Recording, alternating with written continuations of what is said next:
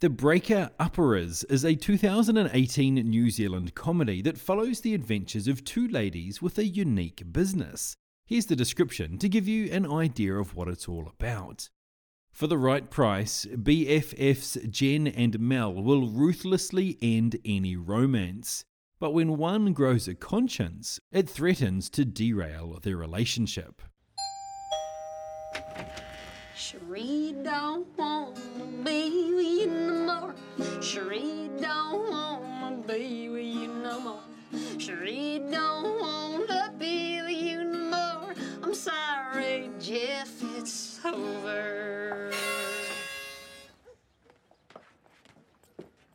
What? Even as a New Zealander, I find New Zealand comedies to be very hit or miss. The Breaker Upperers falls kind of awkwardly somewhere in the middle. The key problem is that it can't seem to decide if it's a comedy or a drama. It has funny parts for sure, but it's not consistently funny enough all the way through to be a full comedy, nor does it have enough drama to be called a drama. It starts off strongly, but then the laughs become more and more spread out as the runtime ticks over. When it was funny, it was hilarious.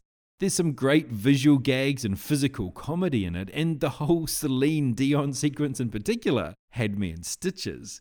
There's also some great cameos from some famous Kiwi actors in it. Lucy Lawless, Jermaine Clement, and Rima Te Wiata all make appearances and steal their scenes. So, all up, it's what I would call a light comedy. You won't burst your sides while watching it, but it will put a smile on your face.